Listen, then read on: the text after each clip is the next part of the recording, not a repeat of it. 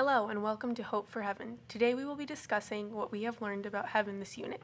My name is Emma Josephs, and I am joined by Haley Joy and Isabella Flores.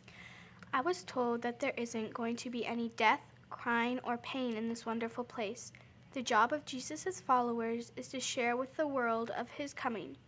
This has been the job of Jesus' friends since he left for heaven. Because Satan is still very active in this war, there are many challenges with sharing God's good news in the world. When we all finish the job of giving every person a chance to choose, Jesus will be able to come back and put an end to the war forever. Have you ever wondered how God has always been alive, how sin became a thing, and how long the world was in darkness before God created the angels?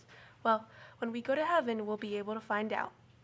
In Luke chapter 4, verses 18 through 19, it says, The Spirit of the Lord is upon me, because he has anointed me to preach the gospel to the poor.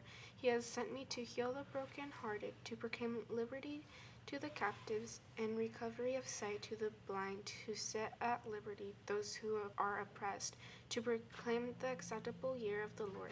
He wants us to do this so others can learn about God and the wonderful place He is preparing for the people who believe in Him.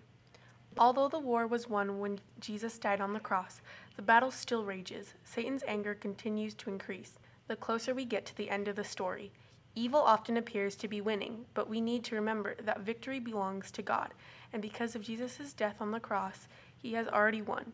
When we go to heaven, we won't miss any of our earthly belongings, like our toys, clothes, or even our electronics. It is so easy to only think about things we see here and now and to forget about the big picture and things unseen. God is love. That is a huge declaration that clears God's name. It all began because Lucifer chose to misrepresent God's character. Throughout history, God's character has remained steadfast and loving, and in the end, everyone will acknowledge this, including Satan. What will you enjoy most about being in heaven, Isabella? Being able to spend all my time with Jesus. Jesus says we are not made for this earth. This isn't our home. To feel unwelcome is no tragedy. We need to know what we need to get home safely and proceed on our journey to this wonderful place. And God will wipe away every tear from their eyes.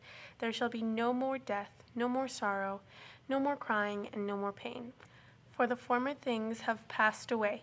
Then he who sat on the throne said, Behold, I make all things new. And he said to me, Write, for these words are true and faithful. Doesn't heaven sound like a wonderful place to go? Let's pray. Dear Heavenly Father, thank you for sending Jesus to die for us so we could one day have the privilege of going to heaven with you, where there will be no more tears, no more death, no more sorrow, no more pain, and no more night. Amen. Thank you for listening to our podcast.